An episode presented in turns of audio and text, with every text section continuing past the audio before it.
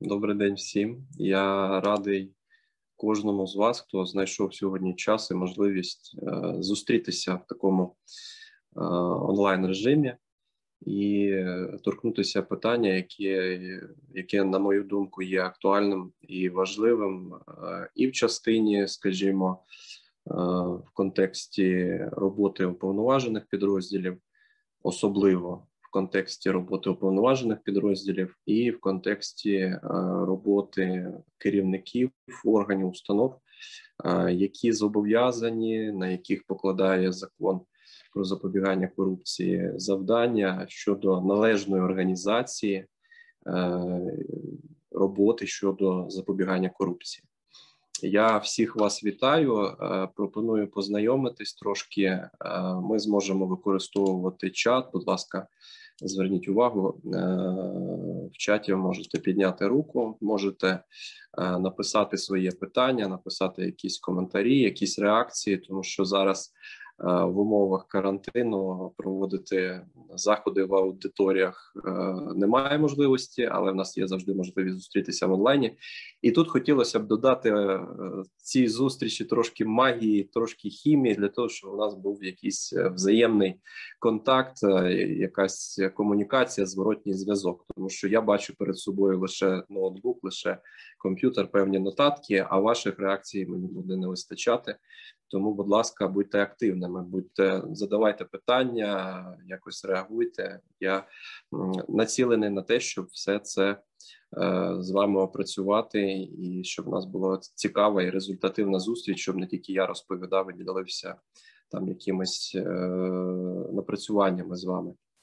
Отже, друзі, е, хочу перш за все представитись. Я адвокат е, Ігор Степанов. Е, є Е, старшим партнером і головою адвокатського об'єднання Credence Partners. Е, разом з партнерами ми допомагаємо захищати доброчесність наших клієнтів. Е, до цього я працював в Національному агентстві з запобігання корупції з 2016 по 2020 рік. Пройшов шлях від заступника керівника відділу до керівника департаменту перевірки декларації і моніторингу способу життя. Це був цікавий час, дуже насичений. Ми створювали гарні речі, робили свою роботу добре. Наразі просто допомагаємо суб'єктам декларування, суб'єктам закону про запобігання корупції, дотримуватись вимог цього закону і захищати їх доброчесність у разі, якщо е, до них е, так би мовити звертаються з питаннями відповідні органи.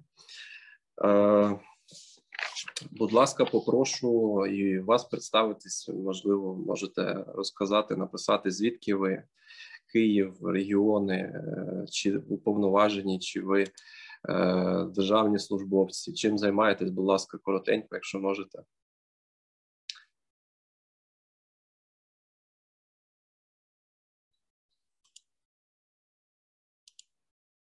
Так. Наскільки обмежена відповідальність за корупційні діяння службових осіб приватного права, наприклад, голова кооперативу щодо особи, з якою в неї особистий спір у суді? Це ви одразу до питань по суті перейшли. Е, давайте е, питання, які вас цікавлять. Е, ми по ходу або в кінці зараз все ж таки хотів би, щоб ви.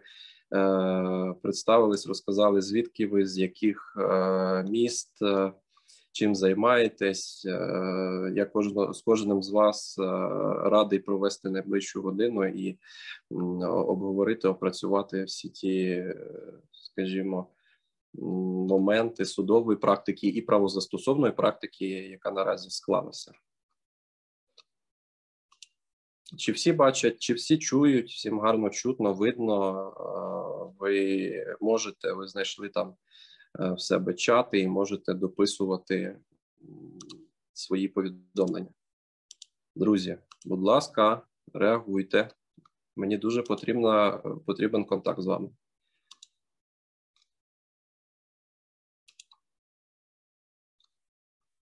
Так, ну добре. Е, доброго дня. Живу в Києві, держслужбовець Тетяна Данченко пише.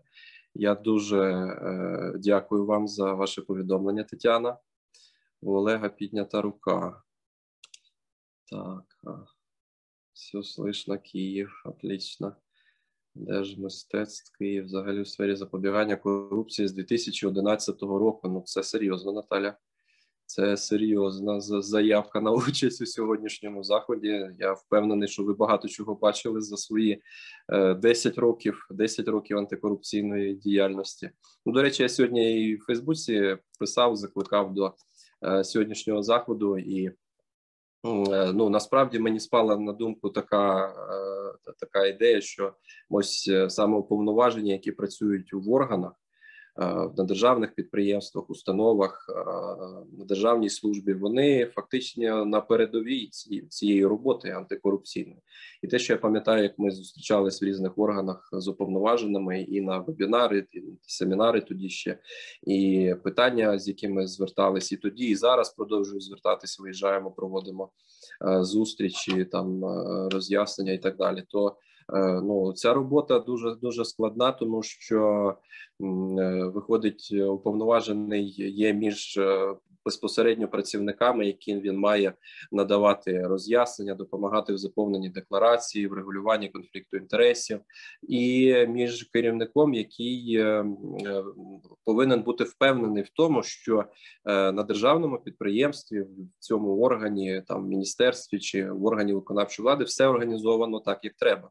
У нас є певні там ключові дати і певні, е, скажімо, прив'язка до роботи протягом року чи протягом певного періоду, коли уповноважений підрозділ повинен ну, спрацьовувати, робити певні певні дії. Безперечно, з першу чергу це декларації. Період з 1 січня по 31 березня, в минулому році трошки довше на два місяці було це період, коли уповноважені постійно роз'яснюють, консультують, з'ясовують питання. І е, я люблю згадувати про наше багатоманітне українське громадське життя. Е, ці ситуації і історії не є вичерпними, тому що і держава реформується, то в нас кооперативи, то в нас певні зміни в законодавство в регулюванні чи речовий право на нерухоме майно, чи е, там садівничі товариство і так далі. І так далі. Треба володіти дуже великим об'ємом інформації, і дуже великими знаннями для того, щоб чітко давати роз'яснення. І тут якраз уповноважені підрозділи є так би мовити на передовій да, в цій роботи. Знову ж таки, коли завершується період декларування самоповноваження, повинні е, на них покладається законом е, контроль, так би мовити, первинний контроль е, своєчасності подання декларації і інформування відповідно національного агентства з питань запобігання корупції, у разі якщо декларація не була подана, і знову ж таки це складне питання, тому що хто має подавати, хто не повинен подавати, чому і як це все те, що має фактично з'ясовувати уповноважений. Е, тому тут ті, хто хочу повернутися до Е, Наталії Пугач. Да, тобто, якщо ви працюєте з 2011 року, то очевидно, що ваш досвід вам однозначно допомагає, тому що ви працювали, отримували досвід і спостерігали за тим, як змінювалося антикорупційне законодавство. Спочатку був закон який в загальних рисах, наприклад, характеризував конфлікт інтересів, до прикладу, да потім ми отримаємо в 2014 році е, закон, який конфлікт інтересів розширює і визначає процедури, в які він має врегульовуватись, покладає додаткові завдання, обов'язки і так далі. І так далі. Е, якщо це говорити про державні якісь установи організації, там питання щодо суб'єктів декларування. Да, ми пройшли історію, і ми бачимо в реєстрі судових рішень, що є. Коли там е, стрілочників Укрзалізниці притягають до відповідальності за неподання чи несвоєчасне подання декларації, і відповідно на в сфері е, підприємств установ організації розділяються два підходи. Перший підход подають всі завжди при будь-яких обставинах, і інший підхід, коли все ж таки ближче до вимог закону, це посадові особи, визначені статутом 65 господарського кодексу і так далі. Е, тому тут безперечно треба орієнтуватися, треба знати.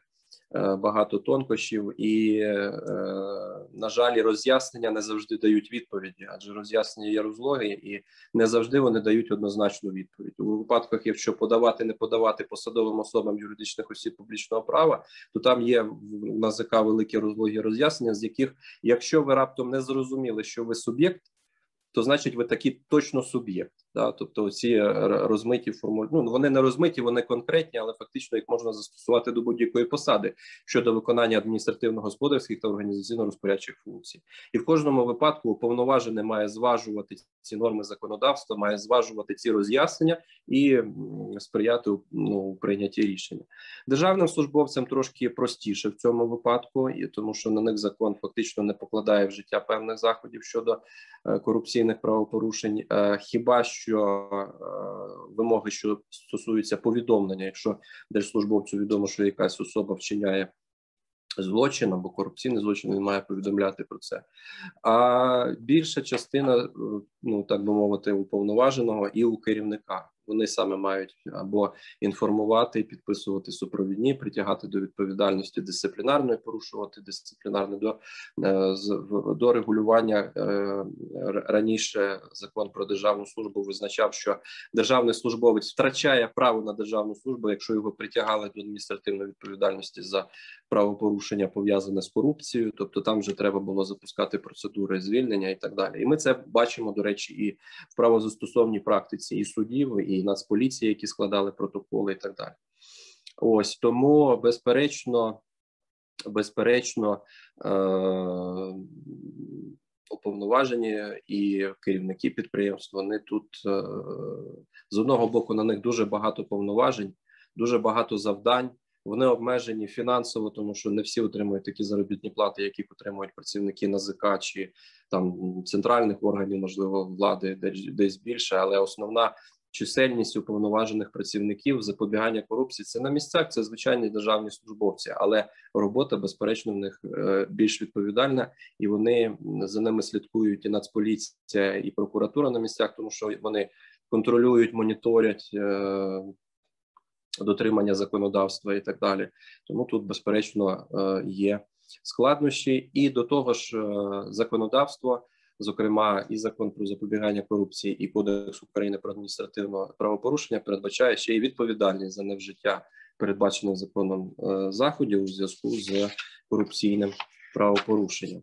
Так, Андрій Сільницький місто Вінниця, колишній керівник уповноваженого підрозділу з питань запобігання виявлення корупції Вінницької ОДА, 16-20 рік. Андрію, я вас вітаю. Я дуже вам вдячний за те, що ви е, ви з нами слухаєте. Я знаю, що слідкуєте в соціальних мережах, доєднуєтесь. Е, знаєте, був час, коли я закон про запобігання корупції гортав. Ну, знаєте, один раз на рік, можливо, там або законодавство, яке змінилось чи ще ну там я не знаю, декларацію треба було подавати тоді ще паперово. Це було на початку моєї державної служби в управлінні юстиції Київської області. Я не думав, я не думав, що за ті порушення могла наставати така адміністративна відповідальність, яка на той час була передбачена. І безперечно, я не думав, що колись я буду працювати в національному агентстві стань запобігання корупції, а тим більше адвокатом з спеціалізацією в цій сфері. Е, і настільки глибоко е, володіти і заглиблюватися, і шукати інформацію, шукати практику. Тому Андрію, колишніх не буває тут. Однозначно, я радий, що ви з нами, і радий, що е, приділяєте час. Наталія, користуюсь формулою роз'яснення логічне мислення, правильно заповнена декларація. Ви знаєте, Наталя, дякую, що ви так додаєте нам живості спілкування стосовно логічного мислення, мені завжди згадується історія. Мені завжди згадується історія з е, професором. Я не знаю, чи це правда, але десь десь я читав. Е, питання завдання е, на семінарі. Да? Тобто, друзі, там межаєте, в одного сусіда росте груша, в іншого сусіда ростуть тюльпани. Е, груші зріють і падають е, з межі одного сусіда на іншу. На ці тюльпани вони сперечаються, тому що груші падають, і це утворює певні певну конфліктну ситуацію. Завдання до студентів. Давайте е, ваші правові, значить, пропозиції, як це вирішити.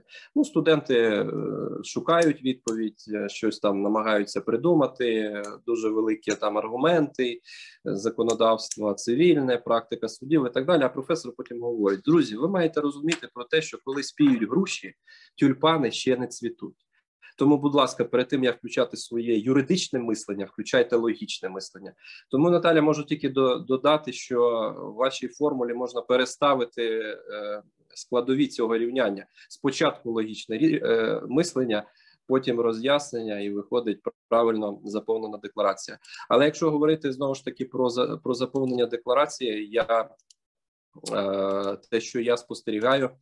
Е, на жаль, не всі приділяють цьому час, щоб просто ознайомитися з роз'ясненнями, тобто просто прочитати від початку до кінця і заповнюють декларації трошки е, на власний ризик, скажімо так.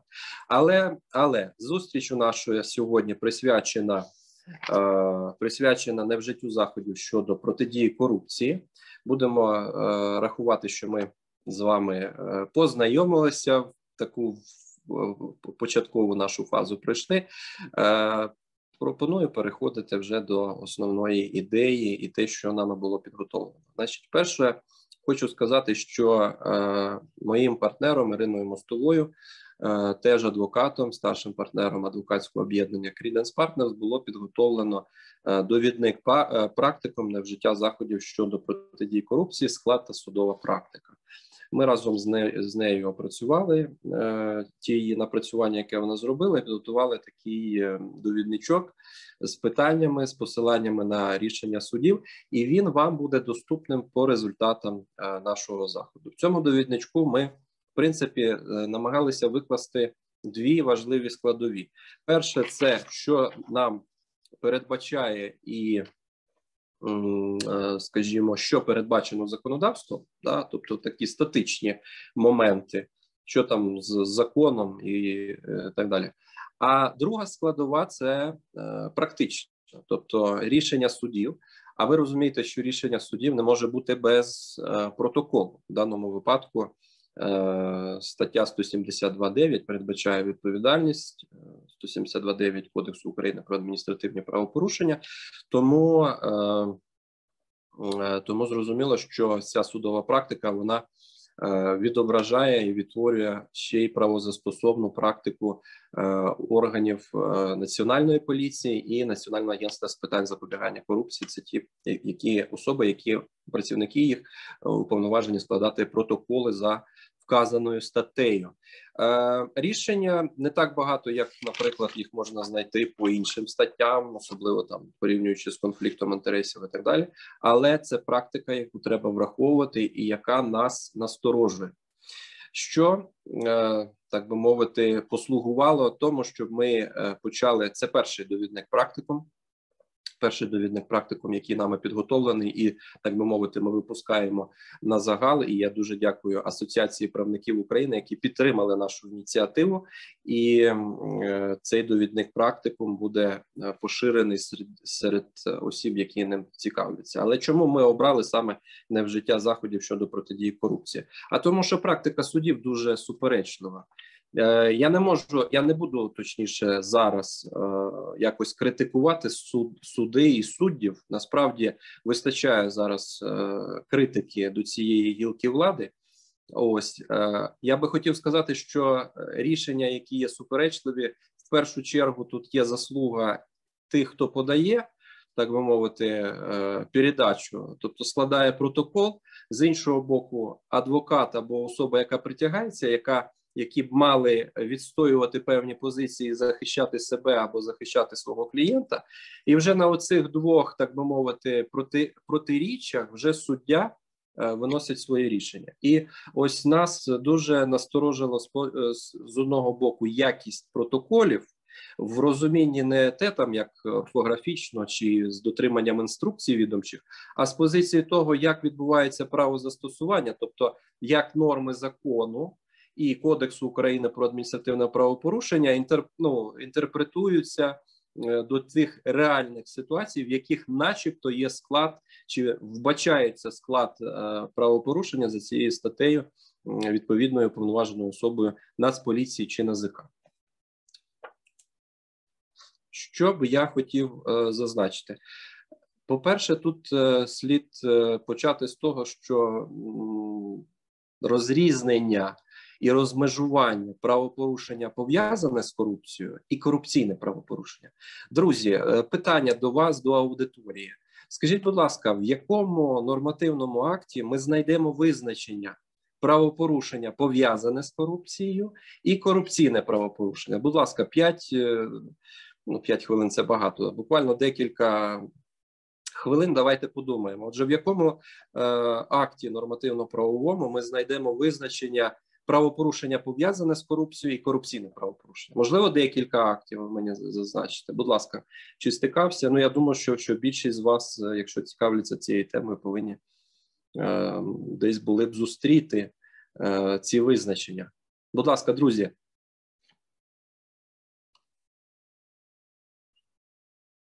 Отже, питання, е, яке ми намагаємося з'ясувати, е, де можна знайти визначення корупційного правопорушення і правопорушення пов'язаного з корупцією. Друзі, будь ласка, напишіть е, ваші варіанти відповіді. Ми ж з вами не, не в студентській аудиторії, тому будь-які ідеї, будь-які ваші думки будуть сприйняті лише схвально мною. Тетяна Данченко, закону про запобігання корупції. Дякую, Тетяно. Так, які ще будуть варіанти? Які ще будуть варіанти? Подумайте. Стаття перша закону. Е, Однозначно, там наводяться визначення. Це е, Наталя Пугач, корупційне правопорушення, закон про запобігання. Так, ви абсолютно праві. Мова йде про закон України про запобігання корупції. І, напевно, найцікавіша стаття там Е, серед усіх, безперечно, не менш цікавих, але все ж таки це визначення термінів і е, розмежування правопорушення пов'язаного з корупцією, корупційне правопорушення. На мою думку, з самого початку. В 2014 році, коли був ухвалений цей закон, в подальшому він набирав е, сили, воно було і логічним, тобто була прив'язка до того, що всередині корупційні злочини. Ось доповнює Наталя примітка до 45 статті кримінального кодексу. Це дуже дуже влучно. Дякую вам, Наталя, і всіх учасників. Звертаю, що ми тут маємо дивитися закон України про запобігання корупції, визначення термінів, і кримінальний е, кодекс, стаття 45, примітка. Там іде перелік статей, які е, законодавцем кримінальним кодексом характеризуються як кримінальні. Але все починається вже все ж таки з закону України про запобігання корупції. Корупційне правопорушення це там, де є корупція, і наводиться визначення корупція, це використання з метою отримання там зі своєю посадою і так далі. І правопорушення пов'язане з корупцією, це фактично. Фактично формальне порушення вимог закону України про запобігання корупції, за яке може наступати Е, дисциплінарна, цивільно-правова, адміністративна відповідальність, тобто криміна... і плюс е, до того дивимося статтю 45. Тобто, в 45 є посилання на статті, які визнані корупційними. Але ось тут, ось тут, уже починається трошки лукавство з боку законодавця тому що закон України про запобігання корупції, як спеціальний закон в сфері запобігання корупції, говорить, що корупційне це там, де є корупція, де є використання службового, ну не використання службового становища, а е, міститься оце розуміння корупції, неформальне порушення там зазначення в декларації недостовірних відомостей. Тобто, зрозуміло, що тут певна сума недостовірні і так далі. А саме Іде зв'язок з корупцією, тобто е, в розумінні його визначення. Але коли ми переходимо до 45 статті, то там з корупційними правопорушеннями почалась певна певні перверзії почалися, тому що законодавцю, е, щоб задоволити суспільні очікування, необхідно було е, прирівняти до корупційних правопорушень ще й, е, скажімо, недостовірні відомості в деклараціях і так далі. Тому е, тут ми маємо розуміти, що є логіка, яка закладена в законі про запобігання корупції, а є норми закону, які е, викладені в кримінальному кодексі, і там іде прив'язка до формальна прив'язка до статей, але е, ця прив'язка до статей не є логічною. Е, в розумінні закону України про запобігання корупції, тобто там вони просто назвали ті, що і тобто є певна суперечність, ті, що за своєю суттю не є корупційними, тобто там немає корупції, а, наприклад, недостовірні відомості. Корупції там немає. Там є порушення вимог закону. Там не зазначив квартиру, десь там ну забув про квартиру, яка там набувалася в 93-му году, году за там в році за якимись приватизаційними сертифікатами. Буває таке, буває таке. Але це формально прирівнюється і так далі. Так, є в нас питання стаття закон корупційний про закон про запобігання корупційні до статті. Так, Наталія Андрій Сільницький ЗУ про запобігання корупції, кримінальне КУПА, порядок складання протоколів. Кримінальних злочинів вже немає. Є корупційні, кримінальні правопорушення, незаконне збагачення. Ну, є Е, корупційні є пов'язані з корупцією. Таким чином, е, коли ми говоримо про правопорушення пов'язані з корупцією, це всі, що формально порушують вимоги закону. За них може наставати адміністративна і кримінальна відповідальність і корупційні дивимося статтю 45. Але переходячи, переходячи до правозастосовної практики саме за статтею невжиття заходів щодо протидії корупції, ми маємо відкрити Е, статтю 172.9 е, Кодексу України про е, адміністративні правопорушення, де визначений формаль, ну, склад цього адміністративного правопорушення. Тобто, хто за яких обставин може бути в їх діях може бути наявний ознаки, склад уже визначає там суд, але які ж ознаки цього правопорушення? Ми з вами відкриваємо 172.9 і і е, фактично стаття звучить наступним е, чином: що не вжиття передбачених законом заходів, посадовою чи службовою особою е, у разі виявлення корупційного правопорушення. Таким чином, я би хотів звернути вашу увагу на ті ключові ознаки цього правопорушення, які, на мою думку, і на думку Ірини Мостової, яка готувала для вас е, довідник, цей практикум є важливими, які мають з'ясовуватися вже на етапі зібрання фактичних даних, зібрання доказів уповноваженої особи на складання протоколів, а в подальшому перевірятися і підтверджуватися в суді. А отже, це виявлення саме корупційного а не пов'язаного з корупцією правопорушення. Пов'язане з коруп... пов'язане е, з корупцією правопорушення може бути, наприклад, е, ненадання відповіді на запит на публічну інформацію. Як би це не звучало е, дивно, але закон про запобігання корупції накладає обов'язок і завдання надавати відповіді на запити на публічну інформацію. А отже, формальне порушення вимог цього закону є правопорушенням пов'язаним з корупцією. А ось коли ми говоримо про корупційні правопорушення, то е, тут уже ми звертаємось до 45 статті і перелік цих е, статей, як вже було нами разом е, з'ясовано, він зазначений в до статті 45. Я е, розумію, що кримінальними е, корупційні кримінальні правопорушення і так далі тут є моменти, але в такі тонкощі. Такі тон на такі тонкощі е, ми всі звертаємо увагу, але зараз я би хотів подивитись на більш очевидні речі. І ви знаєте, друзі, що б я хотів сказати, що ось ці три складові, про які я зазначив, що виявлення саме корупційного правопорушення заходи має вживати е, передбачені законом, і особа має мати такі повноваження, вони не завжди судами і органами, які складають протоколи, е, з'ясовуються. Е, і, е, значить, знову ж таки, я говорю вам про три ключові ознаки: значить, це виявлення корупційного, а не пов'язаного з корупцією правопорушення, заходи, які має вжити особа у разі виявлення корупційного правопорушення мають бути визначені законом, не підзаконним актом або посадовою інструкцією. І суб'єктом може бути лише посадова е, особа, навіть е, якщо вона не є суб'єктом, на якого поширюється дія закону, тобто має на нього поширюватись, е, вона повинна щось вживати в цьому зв'язку. якісь дії. На неї закон покладає ці обов'язки. Тобто, закон покладає і вимоги, тобто законом визначається, що якісь заходи мають вживатися, і закон наділяє повноваженнями. Це все випливає з цього складу, да, що не вжиття передбаченим законом заходів посадовою службовою особою у разі виявлення корупційного правопорушення.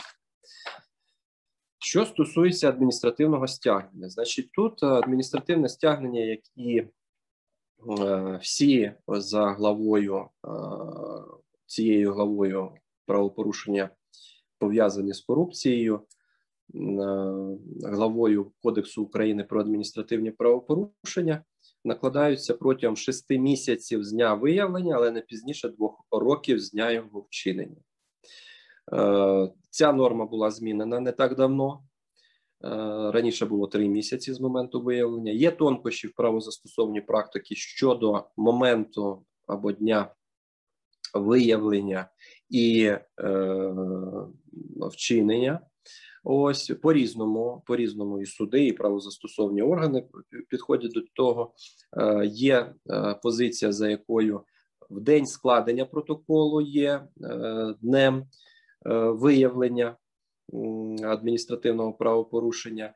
Є позиція, що в той момент, коли відповідний орган почав перевірку, чи в той момент, коли вже були зібрані всі докази, тобто тут є тонкощі, е, ми в них е, не занурюємось зараз. Зараз це просто так би мовити, моменти, на які вже на етапі складення там протоколу чи захисту особи в суді звертають е, уваги адвокати, прокурори, адже засідання і розгляд справ відбувається за участю прокуратури, яка має здійснювати нагляд за додержанням законності. Тому так. Фактично, порушення вимог статті 24 щодо скоєння корупційного правопорушення. Е, Андрію, що ви маєте на увазі? Будь ласка, уточніть це це питання або свою репліку. Що що ви маєте на увазі? Фактично, порушення вимог статті 24 та частини 6 53? поки Андрій уточнює, я продовжую, що окрім того, що особа може бути притягнена, і ви знаєте, питання всіх цих е, порушень.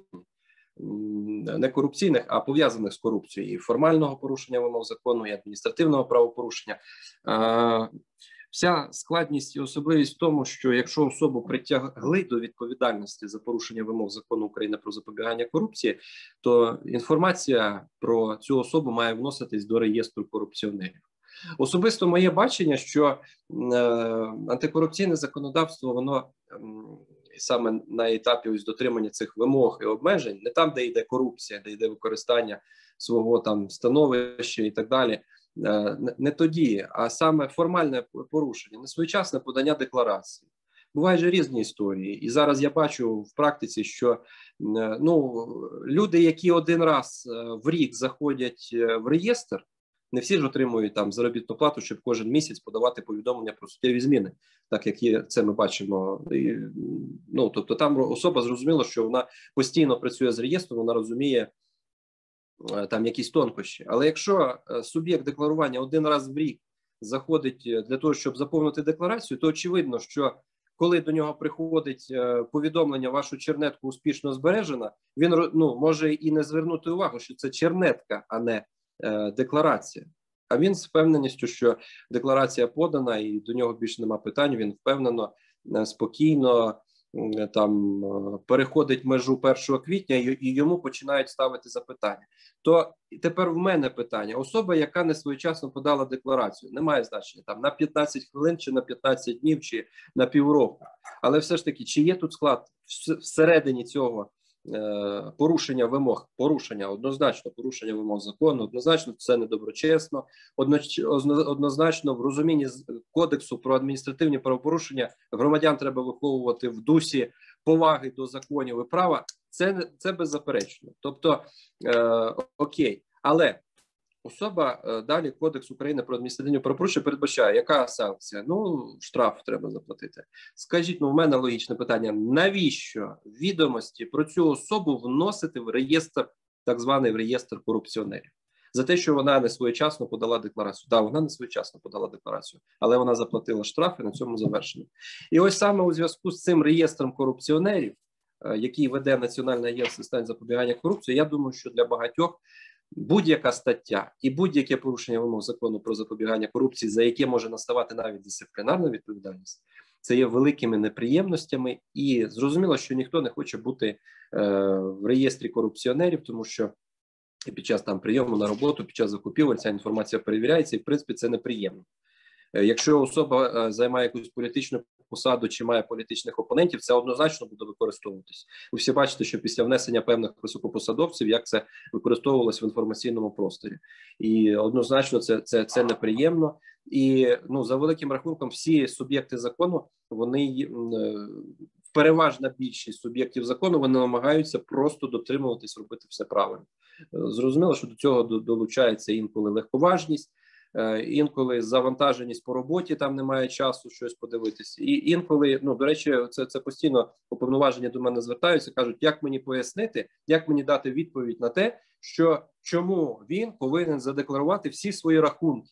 А якщо він е, ну він не хоче декларувати рахунки, ну не хоче, то не хоче. Це ж його, е, його питання. Е, люди вважають, що ну є така е, категорія, що вважають, що до них перевірка декларації ніколи не дійде. Ну зі своєї практики я я, я, я з цим не згоден. Я з цим не згоден, тому що я бачив, як перевіряються е, декларації, і сам перевіряв, брав в цьому участь, коли ще не був адвокатом.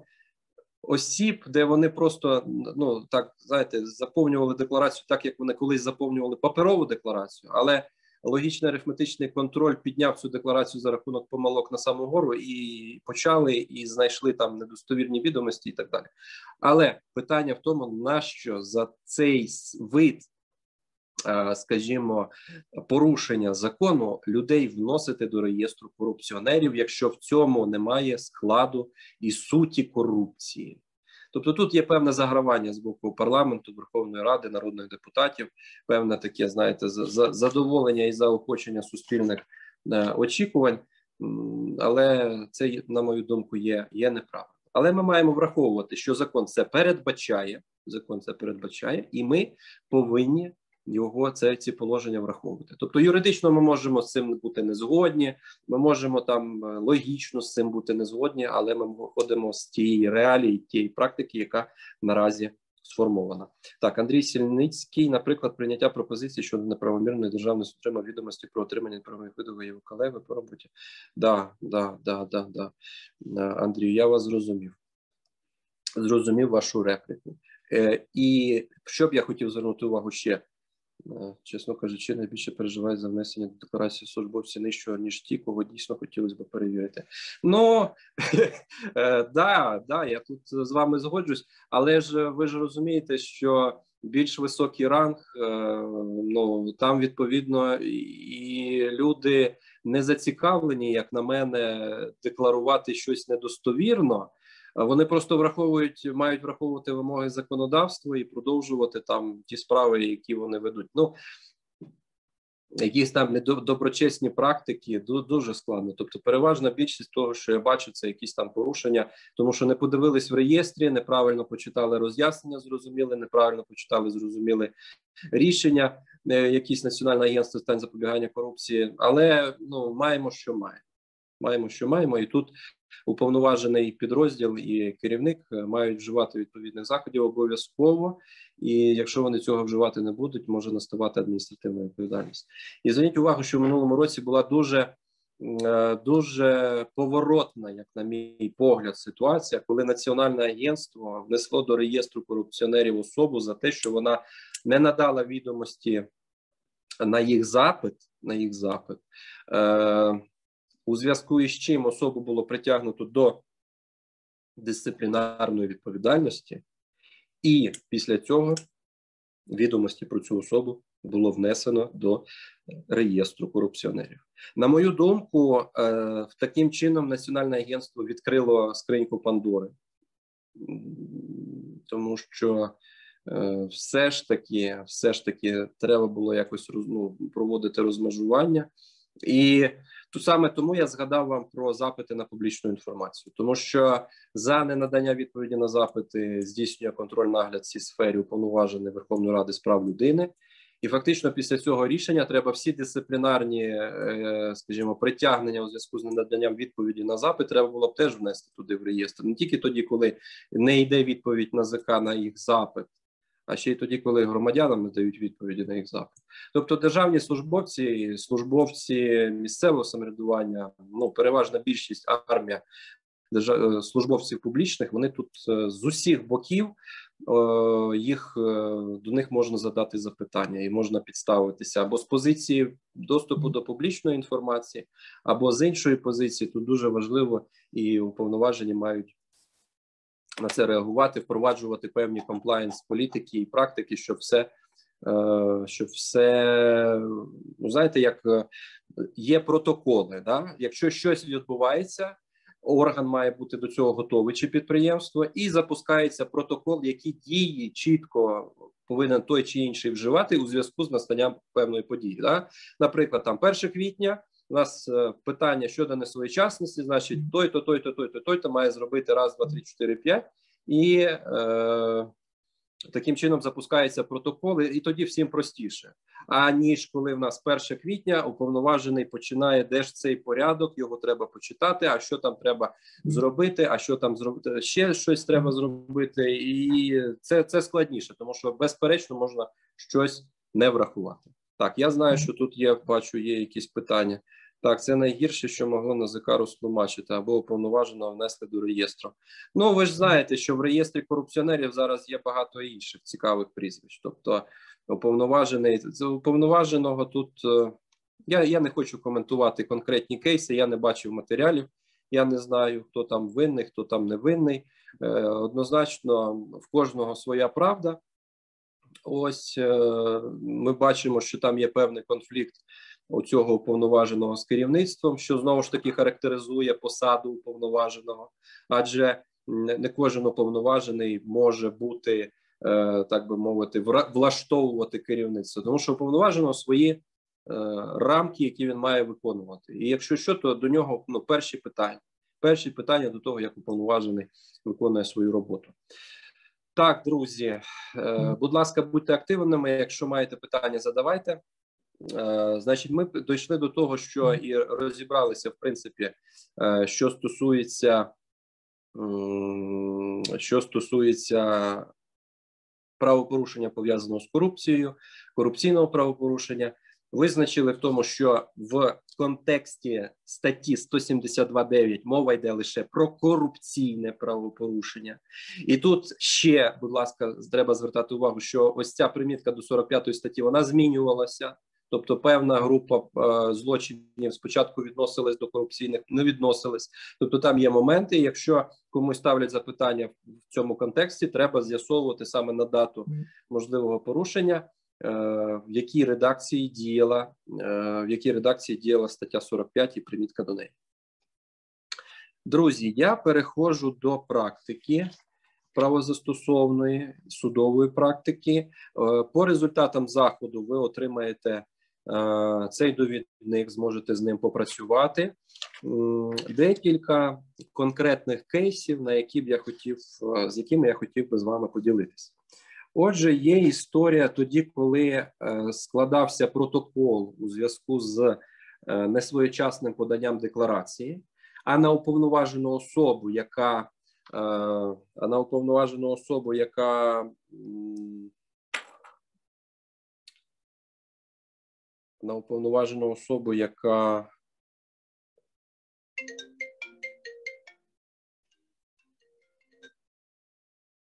уповноважену особу, яка перепрошую, друзі.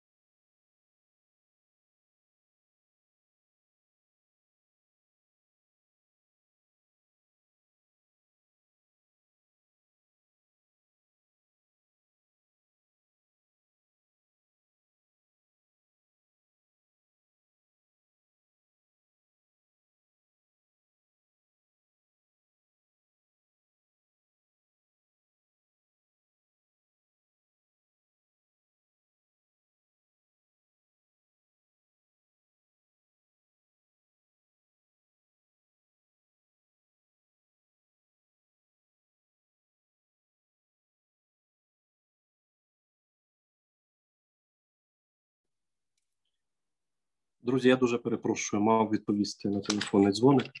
Е, Значить, е, сподіваюся, що ви, ви ще тут. Вибачте, будь ласка. Е, Значить, стосовно права застосовної практики. Значить, е, є була історія, одна з яких ну і тут в довіднику ми приводимо з урахуванням посилань на рішення судів із лінками і так далі.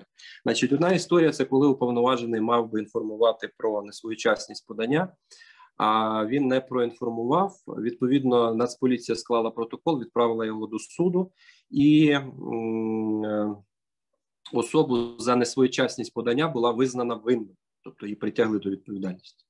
Що зробили стосовно уповноваженої особи? Склали протокол у зв'язку з тим, що він не вжив заходів. Не вжив заходів. І е, що тут е, варто сказати? Що суд визнав е, винною, і це саме одне з тих рішень, е, так би мовити, я не знаю, чи можна їх назвати модельними, але е, це рішення, яке зустрічається в декілька е, рішеннях судів. Друзі, це є неправильно. Запорізька область. Зараз скажу. Значить, це в нас іде Бердянський район Запоріжжя. Це в нас ще є Дзержинський районний суд і Чугуївський. Тобто це Харків, Дніпро, Дніпро, Дніпропетровська область і Запоріжжя. Так. Значить, там було осіб визнано винними у зв'язку з невжиттям заходів, а саме у зв'язку з неповідомленням про е, несвоєчасне подання декларації. Питання до вас. Як ви думаєте, який склад як, як, якого важливого, якої важливої ознаки тут немає? Як ви думаєте? Тобто, ми спочатку визначили, що тут має бути виявлення корупційного, а не пов'язано з корупцією правопорушення. Заходи повинна була вживати особа, і ці заходи мають бути визначені законом. І суб'єктом може бути посадова особа, наділена відповідними повноваженнями. Отже, на вашу думку, як, якоїсь з цих ознак тут не вистачає у випадку, коли протокол склали у зв'язку з неповідомленням про несвоєчасне подання декларації. Друзі, будь ласка, швиденько, давайте які, якої якої ознаки не вистачає: першої, другої чи третьої? Один, два, три. Давайте, щоб щоб коротенько на телефоні. Я думаю, що можливо більшість з вас дивиться. Відсутнє корупційне правопорушення. Андрій Сільницький, ви сьогодні найактивніший. Я я маю щось з цим придумати. Е, якимось чином відзначити вашу активність у нашій сьогоднішній зустрічі. Так, правильно, Андрію, дякую за вашу участь. Е, тут не вистачає цієї ознаки, а саме корупційного правопорушення, адже порушення за статтею 172.6 є правопорушенням пов'язаним з корупцією і за це настає адміністративна відповідальність, але ніяк не корупційне. І ну одна з ідей, з мотивів, чому ми сьогодні е, ну я я запропонував і підтримала асоціація правників України провести цю зустріч і розібрати і підготували цей довідник, тому що ну. Тут фактично немає важливого складника, тобто формально був складений протокол. Ми відправлений в суд. В суді адвокат, прокурор. Я не знаю, чи я я не звернув увагу, чи працював там адвокат-захисник в випадку да, КУПАПу захисник, але особу визнали винним. Я вважаю не правомірно. Але ви маєте пам'ятати, що в випадку з Кодексом України про адміністративні правопорушення в нас є рішення першої інстанції, можливість апеляції лише особи, яка притягалась до відповідальності, все. Да, Тобто е- тут е можна було подати апеляцію, якось викласти е аргументи, але для цього ми бачимо, що практика така, що, на жаль, такої важливої складової та ключової, ну що там казати, ключова ознака корупційне. Усі притягали до відповідальності. Це безумовно обурює, і і це є неправильно. І це є неправильно, але така практика є. Е, Далі. Наступна історія це тоді, коли е, значить, посада головний експерт другого відділу досліджень Рівненська область, антимонопольний комітет. Да, Значить, е, тут у нас е, іде історія про те, що особа е, аналогічно не своєчасно подала декларацію, але уповноважений пояснює, уповноважений пояснює, що він перебував, скажімо, на лікарняному. Потім він там повідомив згодом, і суд зазначає зазначає такі моменти. Суд посилається на е, об'єктивну сторону адміністративного правопорушення, тобто зазначається про невжиття е, заходів саме в зв'язку з виявленням корупційного правопорушення. Суб'єктивна, знову ж таки, тут дискусійно деякі судді дають оцінку суб'єктивній, тобто винні наявності умислу, деякі ні. В даному випадку суддя надав цьому е, своє, свою оцінку, що суб'єктивна сторона характеризується наявністю вини прямого е, чи непрямого умислу. Ось і далі йде посилання на е, пояснення, які особа, яка притягалась до відповідальності, надала, що вона повідомила одразу після того, як вона повернулася з лікарняного, е, інформувала відповідні органи і підтверджується там наданими доказами. І суддя говорить в своєму рішенні, що передумовою передумовою відповідальності за статтею 172.9 є факт вчинення іншою посадовою особою корупційного правопорушення, за яке така особа притягнута до встановленої законом відповідальності. Тобто те, про що ми говорили на самому початку. Е, і як наслідок, постанова е, суду е, була справа закрита у зв'язку з відсутністю в діях події та складу правопорушення. Це однозначно я розділяю таке рішення. Воно є е, правильним, законним, і суддя е, разом з усіма учасниками процесу, все ж таки, як на мій погляд, е, розібралися. Розібралися в цій справі, тому що не своєчасність подання це не корупційне, а отже, не про яку 172.9 йти мова не може. І аналогічна ситуація є е, практика, є рішення Подільському районному суді. Є е, в нас е, це, що стосується несвоєчасності. Є ще інша категорія справ, коли мова йде про звільнення особи. Я на початку е, говорив про те, що особу, якщо її притягають до відповідальності за там, наприклад, правопорушення пов'язане з корупцією чи корупційне правопорушення, певний період діяла норма щодо правопорушень пов'язаних з корупцією. Наразі в іншій частині діє, що особа підлягає звільненню, да, вона втрачає право на державну службу. Значить, що тут знову ж таки, які є цікаві рішення судів, які є е, моменти, на які б я хотів звернути увагу? Значить, е, по виконувачу обов'язків керівника апарату монастириської е, РДА, значить, там у нас було яка історія? Особу притягли до е, адміністративної до адміністративного правопорушення пов'язаного з корупцією. Постанову відправили до е, РТА. Значить, зазначається, що е, керівник в даному випадку виконуючий обов'язків зобов'язаний був триденний строк звільнити особу в зв'язку із втратою права на державну службу. Між тим не виконав, а лише обмежився призначенням проведення службового розслідування. Значить, що в результаті сказав суд? Сказав суд сказав, що відсутня об'єктивна сторона адміністративного правопорушення, відсутній склад. Чому? Тому що притягненням передумовою для притягнення є встановлення факта іншої особи корупційного правопорушення, за яке була притягнена до відповідальності. Тобто, знову ж таки, е, далі суд говорить за адміністративне правопорушення пов'язане з корупцією, такого е, такого, так би мовити, е, наслідку як звільнення і втрату немає. Тому е, тому тут ми бачимо, що та концепція, про яку ми говорили, той склад про ті ознаки, які ми зазначали, суд суд дотримується і знаходить розвитку. Цікаве є рішення щодо управління державного керівника начальника управління Державного агентства рибного господарства в Миколаївській області. Значить, там історія була в тому, що особу визнали винним за вчинення корупційного правопорушення, так як е, і і повинно бути у випадку статті 172.9. Вирок е, є набрання законної сили вироку і так далі. Е, але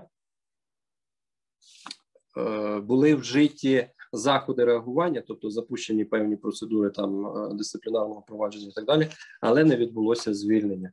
Суд сказав, що винуватість в даному випадку начальника управління, який не звільнив особу, яку було визнано винними винною е, за вчинення корупційного правопорушення, е, є доведеною, і важливо, що вказане рішення е, оскаржувалося, оскаржувалося до апеляційного суду Миколаївської області, і це рішення е, першої інстанції залишилось в силі, було підтримано. З іншого боку, так само є історія, коли е, надходив вирок суду до відповідної установи. Е, особу було визнано винною за вчинення корупційного правопорушення. Стаття 369.2, це в 2019 році. Протокол був складений тоді, коли ще не було притягнення, але потім такі особу Е, ну не було звільнення, але потім такі зорієнтувалися, звільнили, і відповідно е, суд постановив дуже дуже цікавий момент. Ем, ні даним законом, ні законом України про службу в органах місцевого самоврядування не передбачено строків звільнення займаних посад посадових осіб органів місцевого самоврядування, яких притягнуто до відповідальності за корупційні правопорушення. Отже, ви бачите, що з вказаних статей вказаних статей е, важливо бачити ці ознаки. Важливо встановлювати, що таке було корупційне, і були моменти повноваження були повноваження на те, щоб, скажімо, щось вживати, вживати якихось дій. Дуже показовим тут, уже з моєї власної практики, е, я тут одразу виступав в трьох е, ролях. Значить, по-перше, як е, особа, яка Проводила і візувала певні рішення на посаді керівника департаменту перевірки декларації моніторингу способу життя і як е, особа, стосовно якої був складений протокол у зв'язку з невжиттям, як би це смішно не було у зв'язку з невжиттям заходів щодо запобігання корупції, і як захисник. Да? Е, Ірина Мостова також виступала захисником. На певному етапі потім вже е, я один захищав себе самостійно. Отже, що що відбулося? Фактично були віднайдені матеріали, проекти рішень е, національного агентства ще колегіального органу. Я працював керівником департаменту в колегіальному НАЗК. Ми готували, е, проводили перевірки уповноважені особи, готували проекти рішень за результатами перевірки, і ці проекти рішень проходили візування. Е, на той момент корупційним правопорушенням стаття щодо недостовірності декларування не була визнана, тобто це було правопорушення пов'язане з корупцією. Відповідно, проекти рішень візували щодо виявлення ознак, тобто проект рішення про виявлення ознак щодо Е, правопорушення пов'язаного з корупцією, і е, тобто мова йде про проекти. Орган про провів орган провів певні перевірки і готував е, проекти рішень за їх наслідками. Специфіка роботи в НАЗК полягала в тому, що ну безпосередні працівники.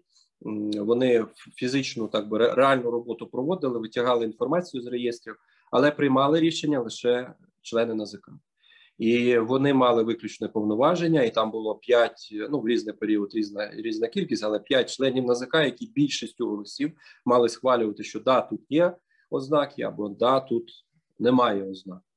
І ось там йшла мова в тому, що е, апарат е, особи виявляли, виявили ознаки правопорушення. І ми візували, але довго цей проект е, ходив по кабінетам. Їх подавали члену НАЗК, Він там їх візував, розглядав. Тобто, дуже довгий період. Ще ну це було пов'язано в першу чергу зі специфікою органу, тому що це був колегіальний орган, дуже багато перевірок.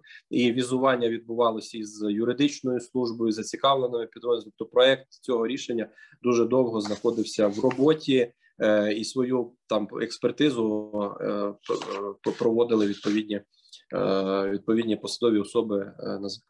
Але вже після звільнення, значить, знайшли ці матеріали і вирішили, що тут є ознаки того, що не вживали заходів у зв'язку з виявленням корупційного правопорушення. Але як ми вже говорили, да, тобто тут не вистачало в цьому протоколі, який складався вже тоді, коли я не був на посаді, я займався адвокатською практикою. Не вистачало чого? Не вистачало одної ознаки корупційного правопорушення. Тобто на той момент, е, за виявленими ознаками, як на на думку повноваженої особи, порушення щодо декларування, е, ця стаття не була на той момент е, право визнана правопорушенням корупційним. Це було правопорушення пов'язане з корупцією, що в принципі логічно, адже самої складової корупції там немає. Там є формальне порушення вимог е, закону України про запобігання корупції. Другий момент це те, що я, як керівник департаменту, не міг вживати якихось заходів. Тобто е, мова про візування проекту це. Полягала в тому, що я мав перевірити проект на відповідність там загальним вимогам і так далі. Тобто, не я виявляв це порушення, і фактично порушення ще не було виявлено, адже члени НАЗК ще не прийняли рішення. Да? Тобто вони мали своїм рішенням схвалити і відповідно там доручити вживати якихось заходів. Ну і плюс е, до того, що навіть якби правопорушення було виявлено в посадової особи керівника департаменту відсутні будь-які повноваження на е, вчинення дій. Да? Тобто керівник департаменту НАЗК періоду колегіальної роботи це організатор, менеджер, який, е, який повинен вживати вживати заходи організовувати роботу структурних підрозділів, і вести, вести команду до так мовити перемог, налагоджувати внутрішню роботу. Безперечно, це неможливо без експертизи. Тобто, ти проекти маєш вивіряти на відповідність законодавству і матеріалам. Та тобто, тому що дуже багато роботи.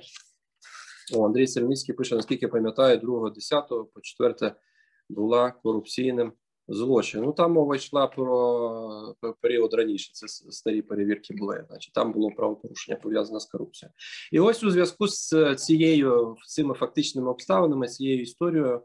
Е, працівники НАЗК склали протокол на керівника департаменту перевірки декларації моніторного способу життя, відправили до суду.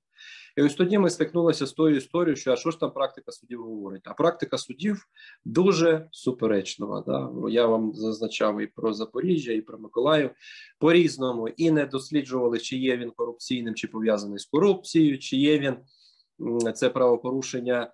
Е, чи чи є повноваження на вжиття заходів, чи повинен, чи міг він взагалі то етап посадова особа вживати заходів, визначеним законом. Да? Тобто не можна звинувачувати тому, що особа там повинна була щось робити, якщо на неї ніякі завдання не покладалися. І е, розгляд справи здійснювався Печерським судом.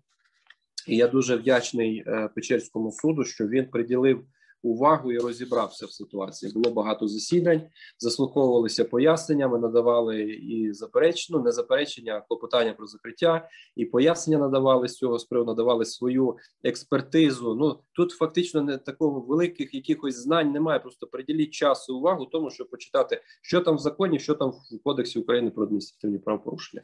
Рішення, яке ми отримали в Печерському суді, для нас є однією з перших перемог, які ми здобули як адвокати в Печерському районному суді міста Києва, і це була стаття 172.9 невжиття заходів, де фактично я виступав одразу в декількох ролях як захисник і сам себе представляв, захищав, і як особа, стосовно якої складався протокол.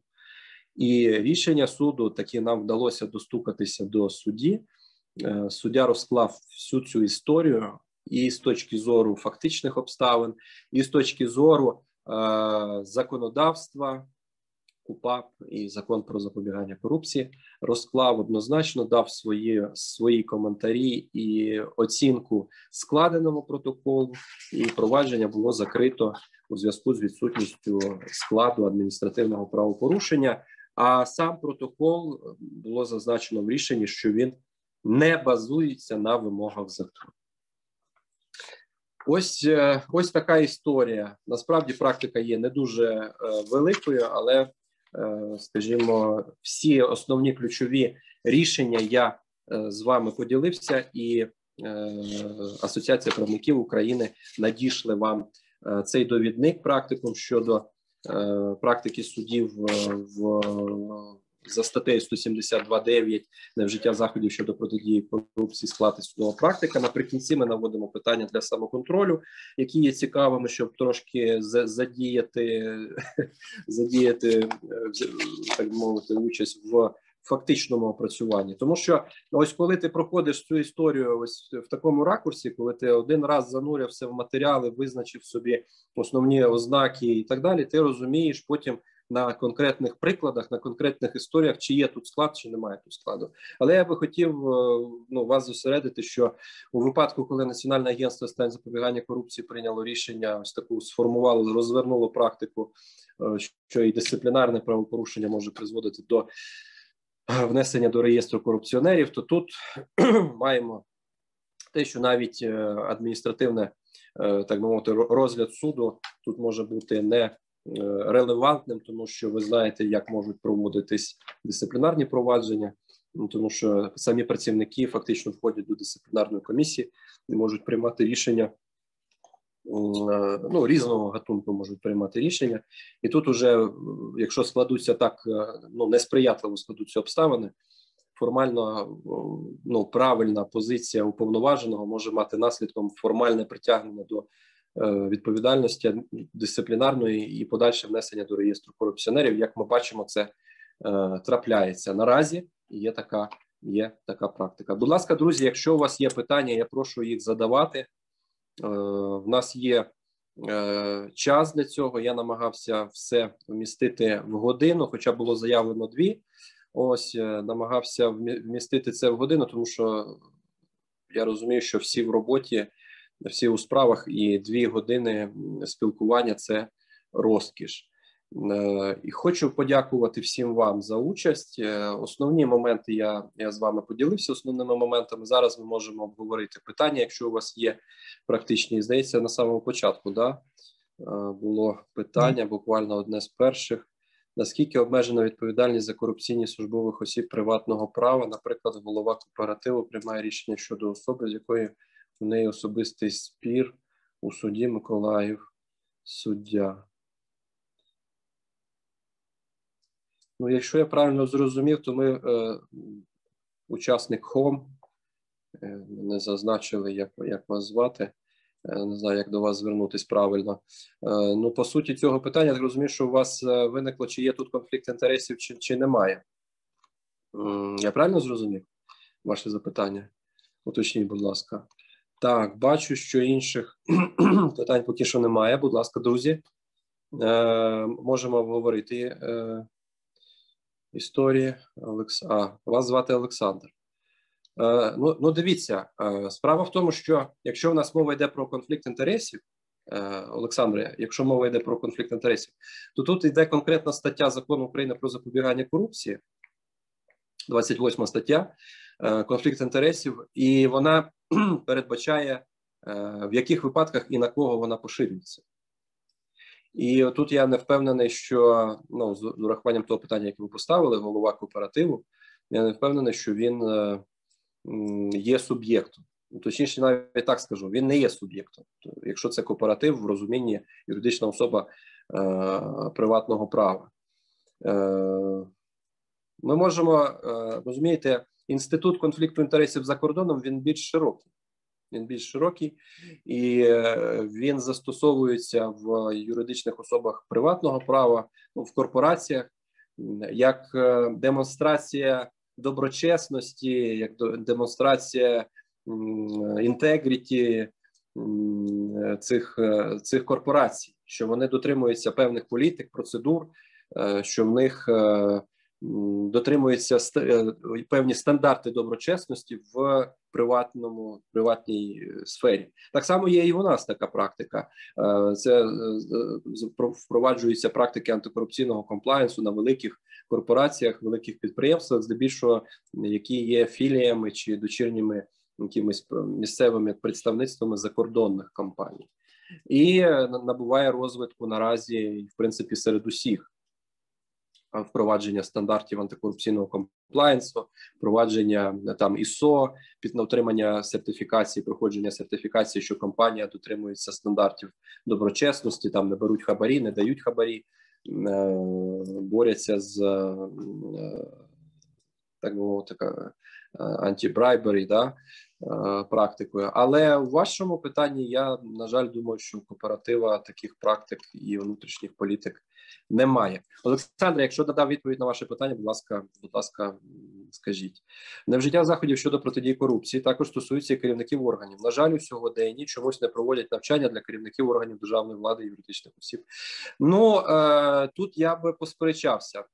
Що не проводять справа в тому, що керівники органів самі запрошують нас, наприклад, запрошують в державні установи організації. Ми там проводимо Е, свої е, зустрічі, семінари навіть зараз в умовах карантину. Зрозуміло, що не, не коли ось цей повністю локдаун закритий місто Київ і деякі інші регіони, але з ну масочний режим, відстань там по, по метру, велика зала. Тобто, ми проводили зустрічі, і на цих зустрічах були присутні керівники, керівники апарату, керівник органу, керівник ради. Е, тому ну є зацікавленість, тому що всі розуміють, що вони можуть стати на ці граблі і через те, що вони просто чогось не знають. А так у спілкуванні ти їм розказуєш якісь кейси практичні е, судової практики з власного досвіду, і в них там виникають питання, і це вже якось в середині е, в, в розумінні якось закріпляється.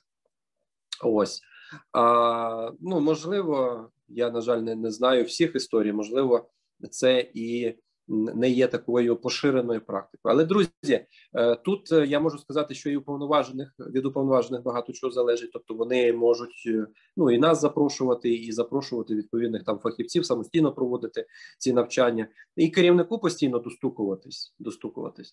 А, Але знову ж таки до мене звертаються в ну, там мої знайомі в Фейсбук з Фейсбуці, які є уповноваженнями, задають запитання. Багато хто не має там такого великого досвіду, як мають учасники учасники нашого сьогоднішнього заходу, там з 2011 року, то там є молоді, перспективні, розумні хлопці, і дівчата. Але ну, у зв'язку з тим, що в них немає ще досвіду, вони його наразі набувають. Ну його ж десь треба набути. Як ти його наб'єш набудеш? Ну тоді, коли будеш працювати, щось робити. Ось то.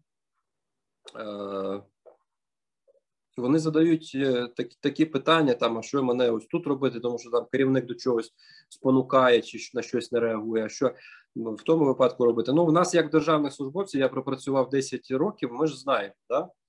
Е, що бувають історії, коли е, комунікація відбувається і все гаразд. Да? Тобто там е, тебе чують, з тобою спілкуються, рахуються.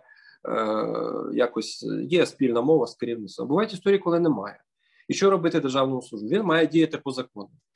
Е, Як потім себе убезпечити? Ну, написати службову, доповідну, як би це не звучало зараз, я розумію, модні там діджиталізація і так далі. Ми маємо рухатись вперед, але все рівно державний службовець в нього все ж таки є певні процедури, протоколи, які він має дотримуватись. І якщо закон передбачає, що він має щось вжити, щось зробити, то в нього має бути папірець, що він який підтверджує, що він це зробив.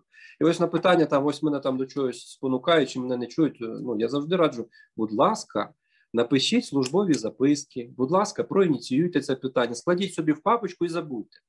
Тому що ви, як уповноважено, виконали роботу, керівник мав почути, не почув, ну окей. Тобто тут е, ну дуже, як то кажуть, рвати серце через те, що тебе не чують е, і так далі. Ну тут ну, можливо і не варто. Треба вжити всіх необхідних заходів, які будуть підтверджувати, що уповноважена особа на місці. Вона працює, робить те, що вона повинна робити. Ось і аналогічна ситуація, коли звертались до мене, коли йде зміна керівництва, новий керівник, а уповноважений ще попередній. Що мені робити? Ну я ж кажу, що ну ви працюйте, надавайте пропозиції, ініціюйте певні питання, тому що зняти уповноваженого з посади це і да, в принципі будь-якого державного службу. Це певні ресурси.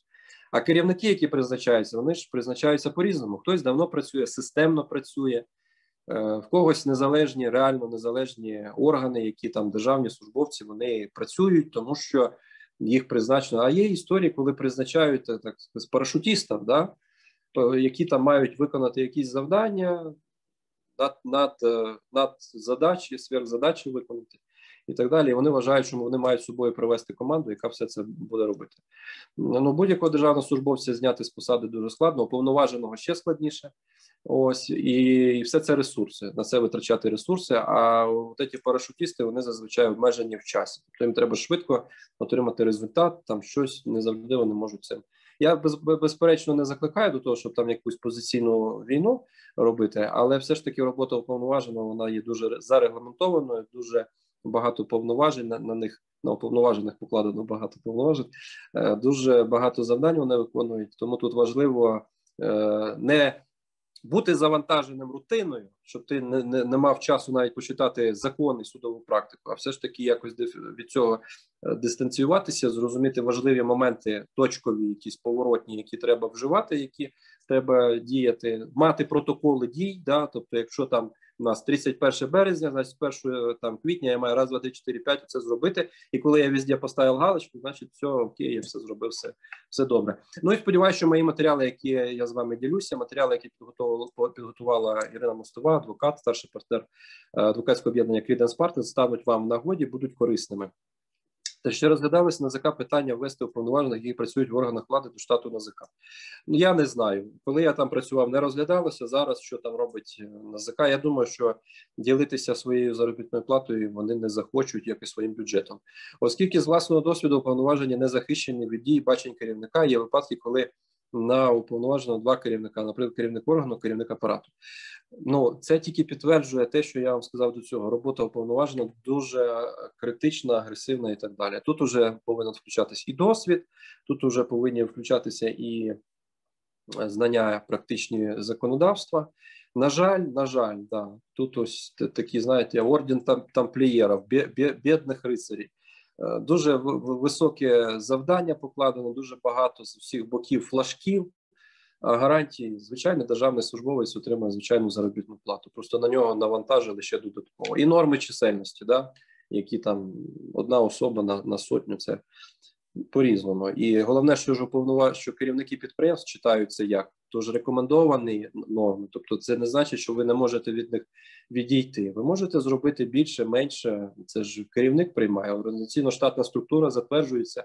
Це ж питання нема, керівник приймає рішення. Але за це зачіпляється, що ну от смотрите, там же ж одна особа має бути, то нашу тобі ще більше. А по факту потім виходить, що повноважена особа і договори читає, і накази візує всі. Тобто, незалежно від того, що там можливо якісь ризикові. Якщо в нас, наприклад, уповноважена одна підприємство велике, можливо, там якісь ризиковану категорію договорів і ризиковану якусь е, момент наказів візувати. Ні, все підряд.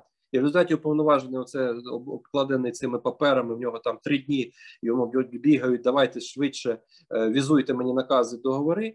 А там ще він обов'язково щось прогавить, те, що він має робити по закону про запобігання корупції. Тому, друзі, пам'ятайте, корупційне правопорушення має бути. Де дивитись корупційне чи не корупційне, ви знаєте, що реєстр корупціонерів це більш всіх державних службовців, всіх суб'єктів. Особа має е, володіти повноваженнями і повинна бути законом передбачене завдання вживати певних заходів. Друзі, я вам всім дякую. Якщо наша зустріч вам була корисна, будь ласка, поставте плюсики. Е, е, що сподобалось, що не сподобалось, я не знаю. Я вважаю, що норми мають враховуватись відповідно кількості адмінпослуг, які надає орган та наявність. Однозначно, ну тут е, я думаю, що ще є дуже багато історій, які не враховані. Тобто, ну було б непогано проводити дослідження, якісь вивчення, адже нас дуже багато різних да, суб'єктів, не суб'єктів, під там підприємство, там, е, вибачте, лікарні, ще щось, ще щось. Ну тут е, треба було враховувати безліч моментів, певну наукову дослідницьку роботу виконувати. Ну але маємо, що маємо. Тут е, ми можемо щось що, чимось не погоджуватись. Головне виходити. З того, що маємо і знати, яка є правозастосовна практика з боку органів, які складають протоколи з боку судів. Я вам всім, друзі, дякую. Якщо вам сподобалось, ще раз кажу, будь ласка, ставте плюсики. Якщо ви хочете е, там задати питання приватні, я розумію, що можливо не все можна на загал виносити. Будь ласка, в Фейсбуці можете знаходити мене, Ігор Степанін. Е, в соціальних мережах я так себе називаю. Е, ну я комунікую в принципі з усіма в усіх випадках, стараюсь допомагати безкоштовно уповноваженим, тому що я розумію, наскільки їхня робота є складною і агресивною. Будь ласка, звертайтесь. Дякую Асоціації правників України за надану можливість за підтримку. До нових зустрічей. Всім гарного вечора. До побачення.